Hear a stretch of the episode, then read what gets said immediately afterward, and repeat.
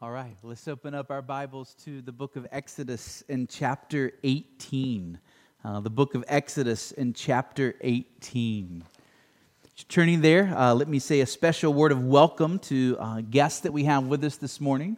Uh, we are very glad that you're here, and uh, we want you to know that you are always welcome, and we pray that, uh, that you will be blessed by your time with us this morning. we certainly hope that God will, will do your souls good today.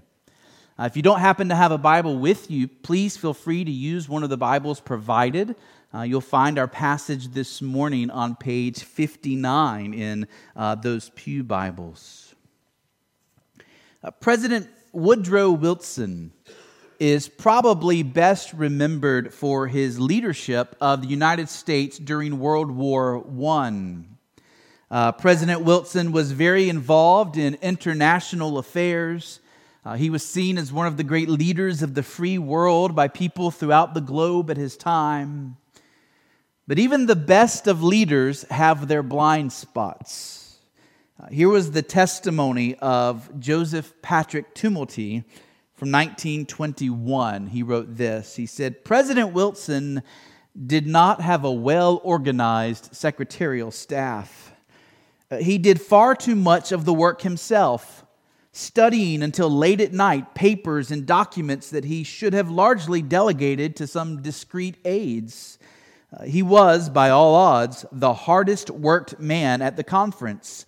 But the failure to delegate more of his work was not due to any inherent distrust that he had of men, and certainly not any desire to run the whole show himself, but simply to his lack of facility in knowing how to delegate work on a large scale.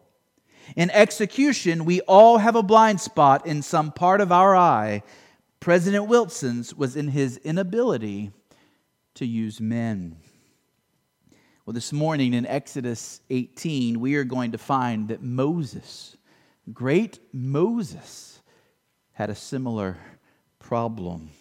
Uh, he too had not learned the skill or the art of delegation. Uh, he had been a shepherd for 40 years, and it seems likely he had gotten used to serving as a sole leader. Uh, his decades as a shepherd in the wilderness served him in many ways, especially now that he's shepherding people through the wilderness. But on this count, he, he has a weakness. Moses at Exodus 18 had not yet learned how to delegate authority to trustworthy men. And so, in this passage this morning, we are going to see how Moses learned this important lesson. And along the way, God Himself is speaking to each of us. Now, you might be thinking, uh, Justin, I don't really serve in any leadership positions.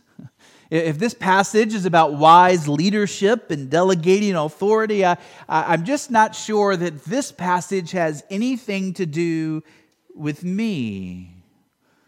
And it is very possible that there are some in this room who are not in any kind of position where you are delegating authority to others. But that is part of why we come to church and receive the Word of God together as a family the Word of God is not just given to us as individuals, the Word of God is given to us as a body.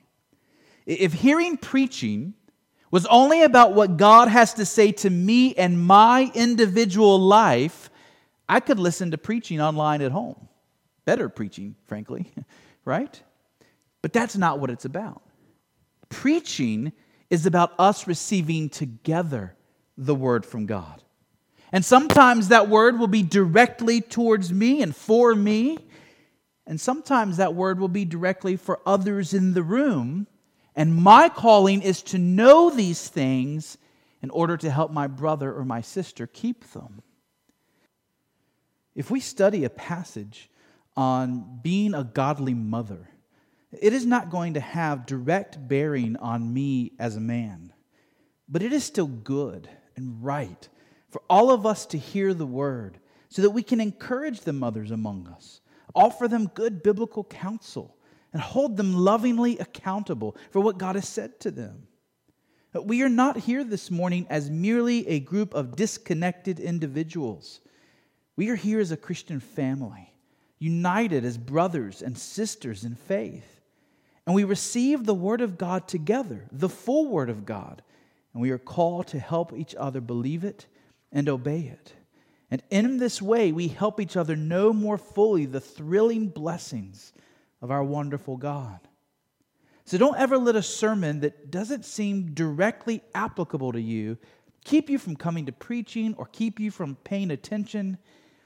Every sermon is for all of us because every sermon, like every part of the Word of God, is meant to help us help each other. Now, all that said, I think you will see that this passage has much to encourage and challenge and edify each of us as we study it together. I want us to begin this morning with verses 1 through 12, and I want us to see Moses' testimony as he speaks with his father in law, Jethro. And then, secondly, we will look at verses 13 to 27, and we will see Jethro's advice. So, if you want an outline this morning, it's easy, it's simple. Number one, Moses' testimony, verses 1 through 12, Jethro's advice, verses 13 through 27. Uh, let's begin reading in verse 1. Uh, this is the very word of Almighty God. Jethro, the priest of Midian, Moses' father in law, heard of all that God had done for Moses and for Israel his people, how the Lord had brought Israel out of Egypt. Now Jethro, Moses' father in law, had taken Zipporah, Moses' wife, after he had sent her home, along with her two sons the name of the one was Gershom, for he said, I have been a sojourner in a foreign land. And the name of the other, Eleazar, for he said, The God of my father was my help and delivered me from the sword of Pharaoh. Jethro, Moses' father in law, came with his sons and his wife to Moses in the wilderness, where he was encamped at the mountain of God. And when he sent word to Moses, I, your father in law Jethro, am coming to you with your wife and her two sons with her, Moses went out to meet his father in law and bowed down and kissed him. And they asked each other of their welfare and went into the tent. And then Moses told his father in law all that the Lord had done to Pharaoh and to the Egyptians for Israel's sake, all the hardship that had come upon them in the way, and how the Lord had delivered them. And Jethro rejoiced for all the good that the Lord had done to Israel and that he had delivered them out of the hand of the Egyptians. Jethro said, Blessed be the Lord, who has delivered you out of the hand of the Egyptians and out of the hand of Pharaoh, and has delivered the people from under the hand of the Egyptians. Now I know that the Lord, remember that's capital L, capital O, capital O, that's Jehovah, that's Yahweh. Now I know that Yahweh is greater than all gods because in this affair they dealt arrogantly with the people. And Jethro, Moses' father in law, brought a burnt offering and sacrifices to God. And Aaron came with all the elders of Israel to eat bread with Moses' father in law before God. Now, it has been a while in our verse by verse study of Exodus since we have encountered Jethro. It was way back in Exodus 2. Uh, back in Exodus 2, Moses was only 40 years old back then, and he had fled out of Egypt because he had killed a man. And he fled to the Sinai Peninsula. He fled to a land called Midian, and there he met a woman named Zipporah, whom he married. Well, Zipporah was the daughter of a Midianite priest, and Jethro is that priest. Uh, Jethro was a man who believed in many gods but among those many gods, he did know of the true God.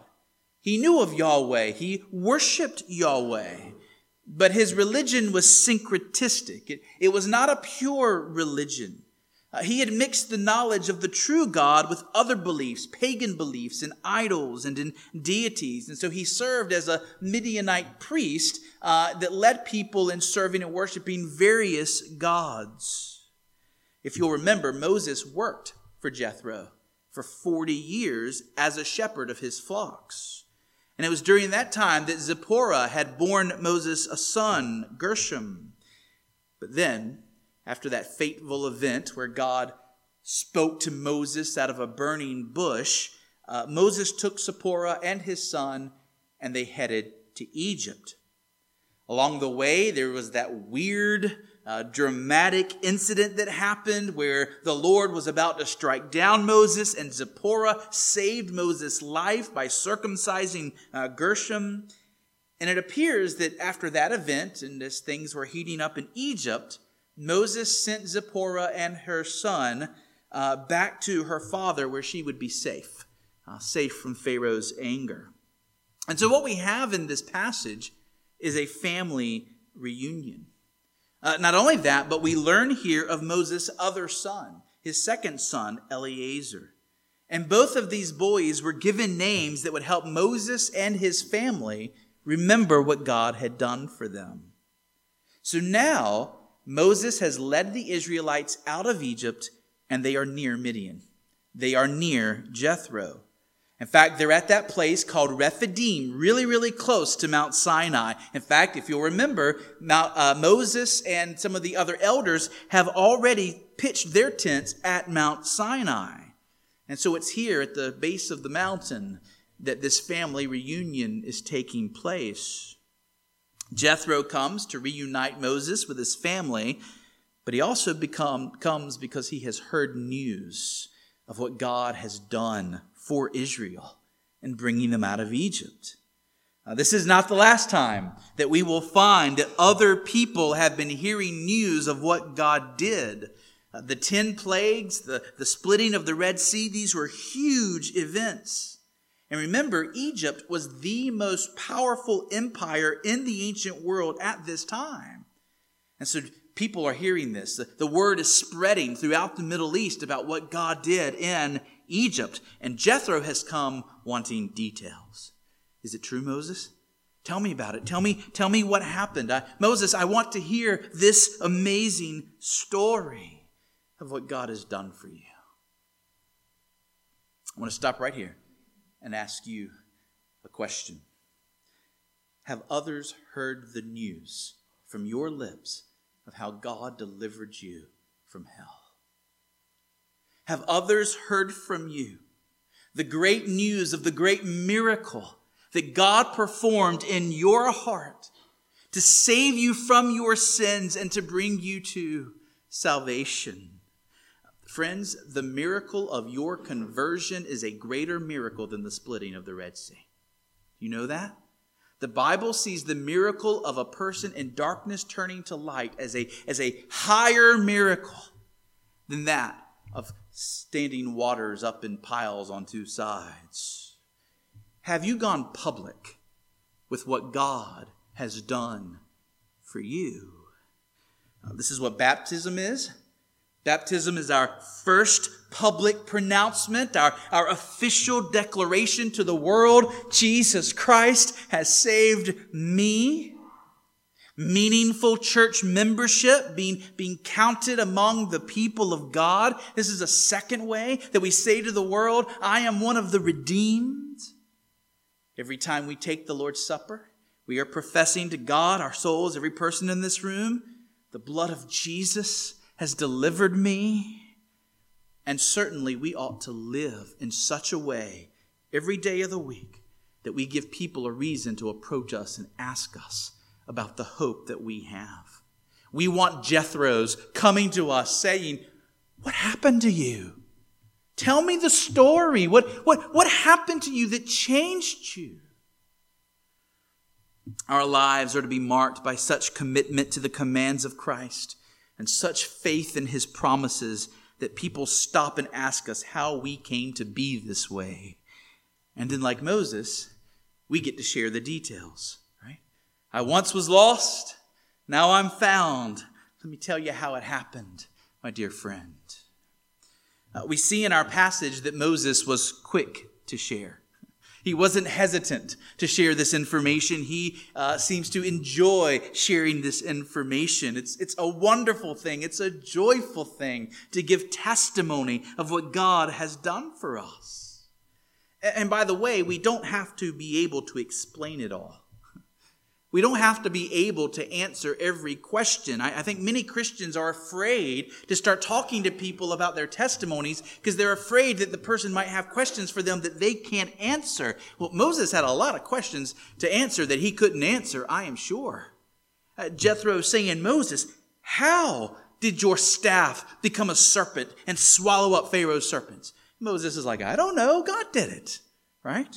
Moses, how did complete darkness reign over the kingdom of Egypt, and yet the sun was shining right there in that little spot of Goshen where the Israelites lived. How, how exactly did that happen, Moses? God did it, right? Moses, how did the waters rise up like a wall and not come tumbling down on all of you? Moses did not have good scientific answers to all of those questions, and he did not need to. All he needed to share was what he had seen God do in his life. Makes me think of the man in the Gospel of John who had been given his sight by Jesus. And when he was questioned by the religious leaders, he, he didn't have all the answers that they wanted, but he said this One thing I know, I was blind, and now I see. Christian friend, when was the last time that you shared your story, your testimony with someone? Has it been recent? Uh, parents, do your children know your story of how God saved you? Will they be able to tell your grandchildren one day the story of how God redeemed you? How about your coworkers? Do they know this story?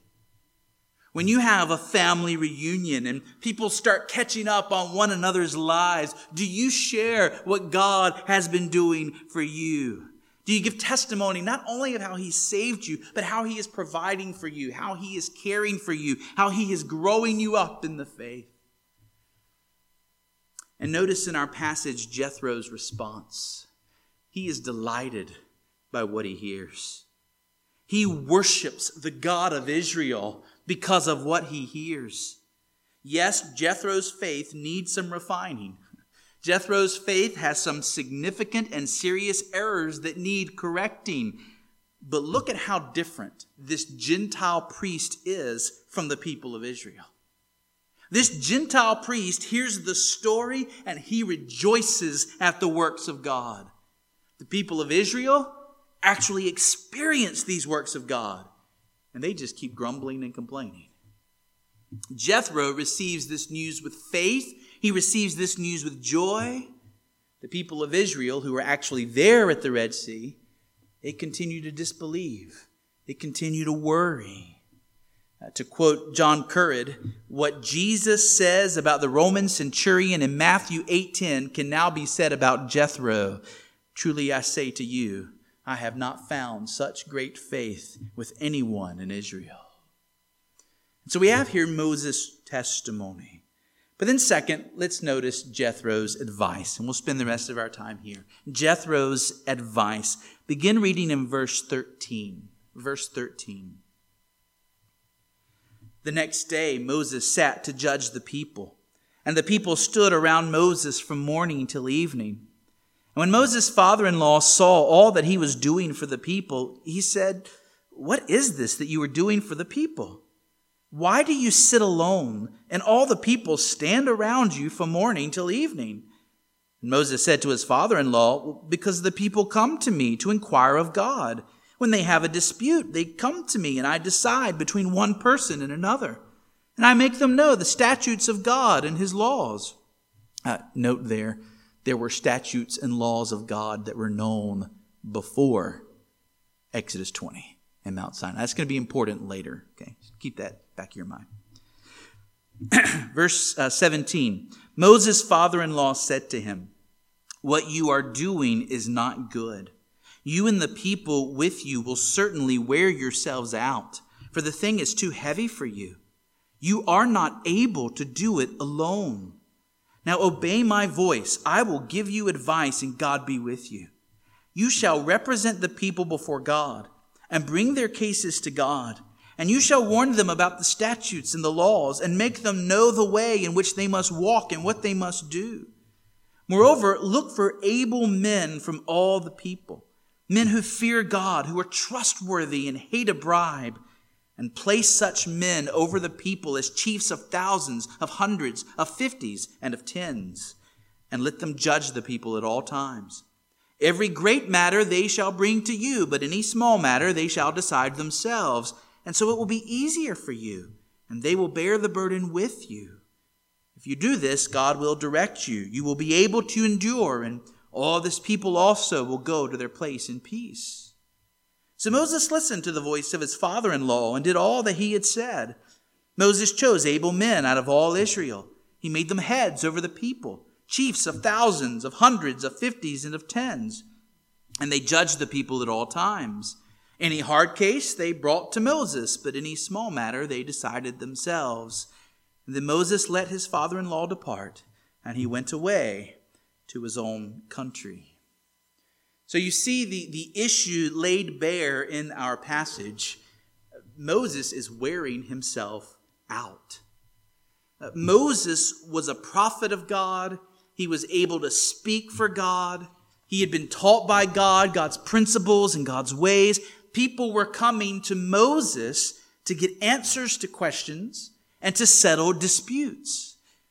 But because Moses had not trained others, because he had not taught God's truth to them, he alone was left handling all of this.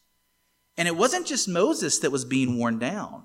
Did you notice he got at least to sit down? The rest of the people are standing around him, basically waiting in, in line all day long, 24 hours. Jethro says that Moses and the people with him are wearing themselves out. This was an inefficient system. Uh, this, was, this was a poor leadership style. That word wear out in verse 18. Do you see that? Wear out in verse 18. It literally means to wither. Uh, how many men and women have been given leadership responsibilities in all sorts of arenas of life? And how many times have they taken on that new authority with passion and with vigor, and they were ready to make a difference with the authority they've been given, and then they withered. How many have seen their original passion lost, stifled by daily burdens, stifled by monotonous tasks, overwhelmingly overworked? The best leaders are not people who do it all themselves. They are people who influence and empower others. An unwillingness to put trust in others an unwillingness to raise them up and to train them and to delegate to them is often a mark of pride. The prideful person says, I must do it all so that it can be done my way, the right way. You ever talked like that? I know this is a lot for me to handle, but Crystal's giving me that look because I'm convicted. This is me. I do this all the time, right? And I know that I need to give this to someone else, but I want it done this way. And so I'm going to do it my way. Um, the humble person recognizes that God gives people different gifts, and He has called us to rely on others in fulfilling God's purposes. Uh, we saw a picture of this in our last chapter, didn't we? As, as Moses' arms were growing weary, he was holding that staff up on the mountain, but his, his arms were getting weak and was getting weak. And Joshua and the, the Hebrew army was beginning to be overwhelmed by the Amalekites. And, and so there was Aaron and there was Hur, and they came and they, they lifted up his arms and they contributed their strength to his. We're now seeing that very same principle in a more systemic fashion. Moses needs to learn to rely on the abilities of others and not just to rely all on himself. Is that anyone else here this morning besides me? Does anybody else need to learn that lesson?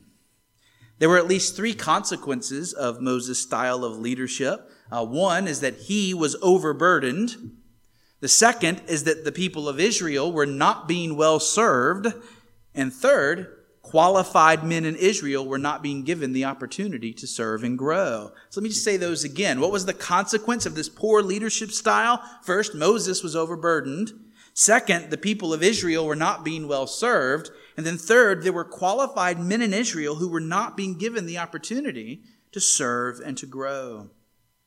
Jethro's advice is recorded in our Bibles, even though it came from a Gentile priest, a Midianite priest, because it is nevertheless true and good advice.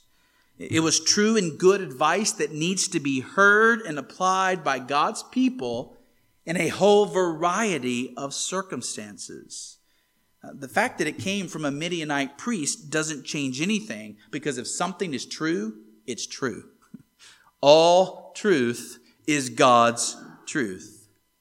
So let me just stop here and ask this Mount Hermon, do you know that we can receive wisdom from people who are outside the family of God?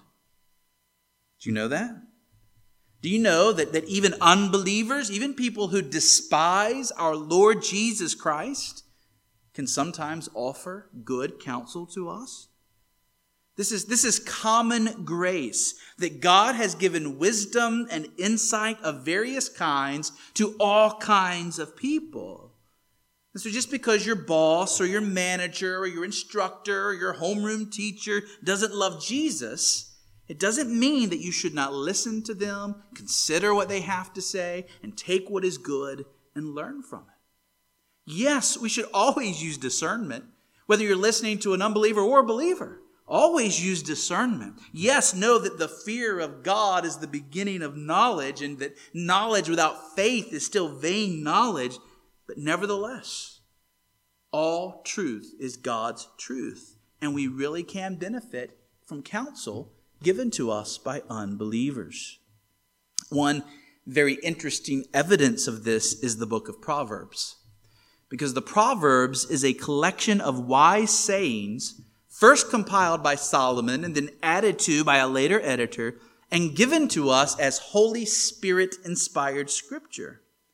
But for example, listen to this ancient proverb from Egypt Cast not your heart in pursuit of riches they have made themselves wings like geese and are flown away into the heavens.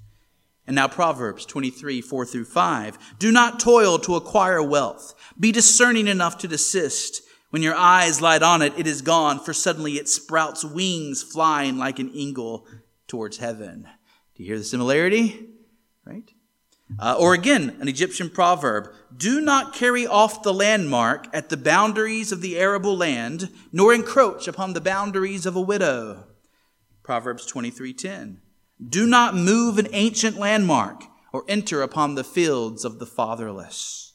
See the similarities, the principles being taught here? Robert Rayburn points us to a quote from C.S. Lewis and his book Mere Christianity. In that book, Lewis says if you are a Christian, you do not have to believe that all the other re- religions are simply wrong through and through. If you are an atheist, you have to believe that the main point in all the religions of the world is simply one huge mistake. But if you are a Christian, you are free to think that all these religions, even the strangest ones, contain at least some hint of the truth. Mount Hermon, that does not change our commitment to the Bible as the Word of God. It does not change the fact that we believe that Jesus Christ is the only way to heaven or that we should test everything according to the Bible. We must test all claims according to the Bible, but we should not disregard out of hand advice that comes from outside the people of God. Now, notice, by the way, the kind of men that Jethro recommends. So look at verse 21. Verse 21. Uh, later in the New Testament, we're going to find qualifications for leaders in Christ's church. Uh, we think about 1 Timothy, we think about Titus, and the qualifications there to be a pastor or to be a deacon. But already here in Exodus, we are being given a description of a godly leader. Uh, these are to be able men, capable men they are to fear God. They are to be trustworthy. They are to, to hate a bribe. That's, that's a pretty good summary of a godly leader, don't you think? As a church, one of our callings is to be always looking for men in our midst whom God might raise up to serve as a future deacon here, or even to serve as a future elder here, or perhaps even be sent out to serve another church somewhere. And these are the kinds of questions we're to be asking as we look at the men in our church. Are they capable? Can they do the work? Are they physically able?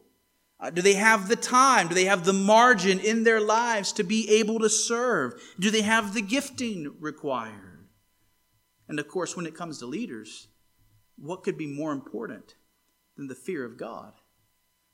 Even with our political leaders, it is so important that they know what it is to be humble. A healthy fear of God, a reverence for God, is what puts men in a proper posture to lead others. Real leadership is leading on our knees. We lead as Christ led by washing his disciples' feet and giving his life a sacrifice for others.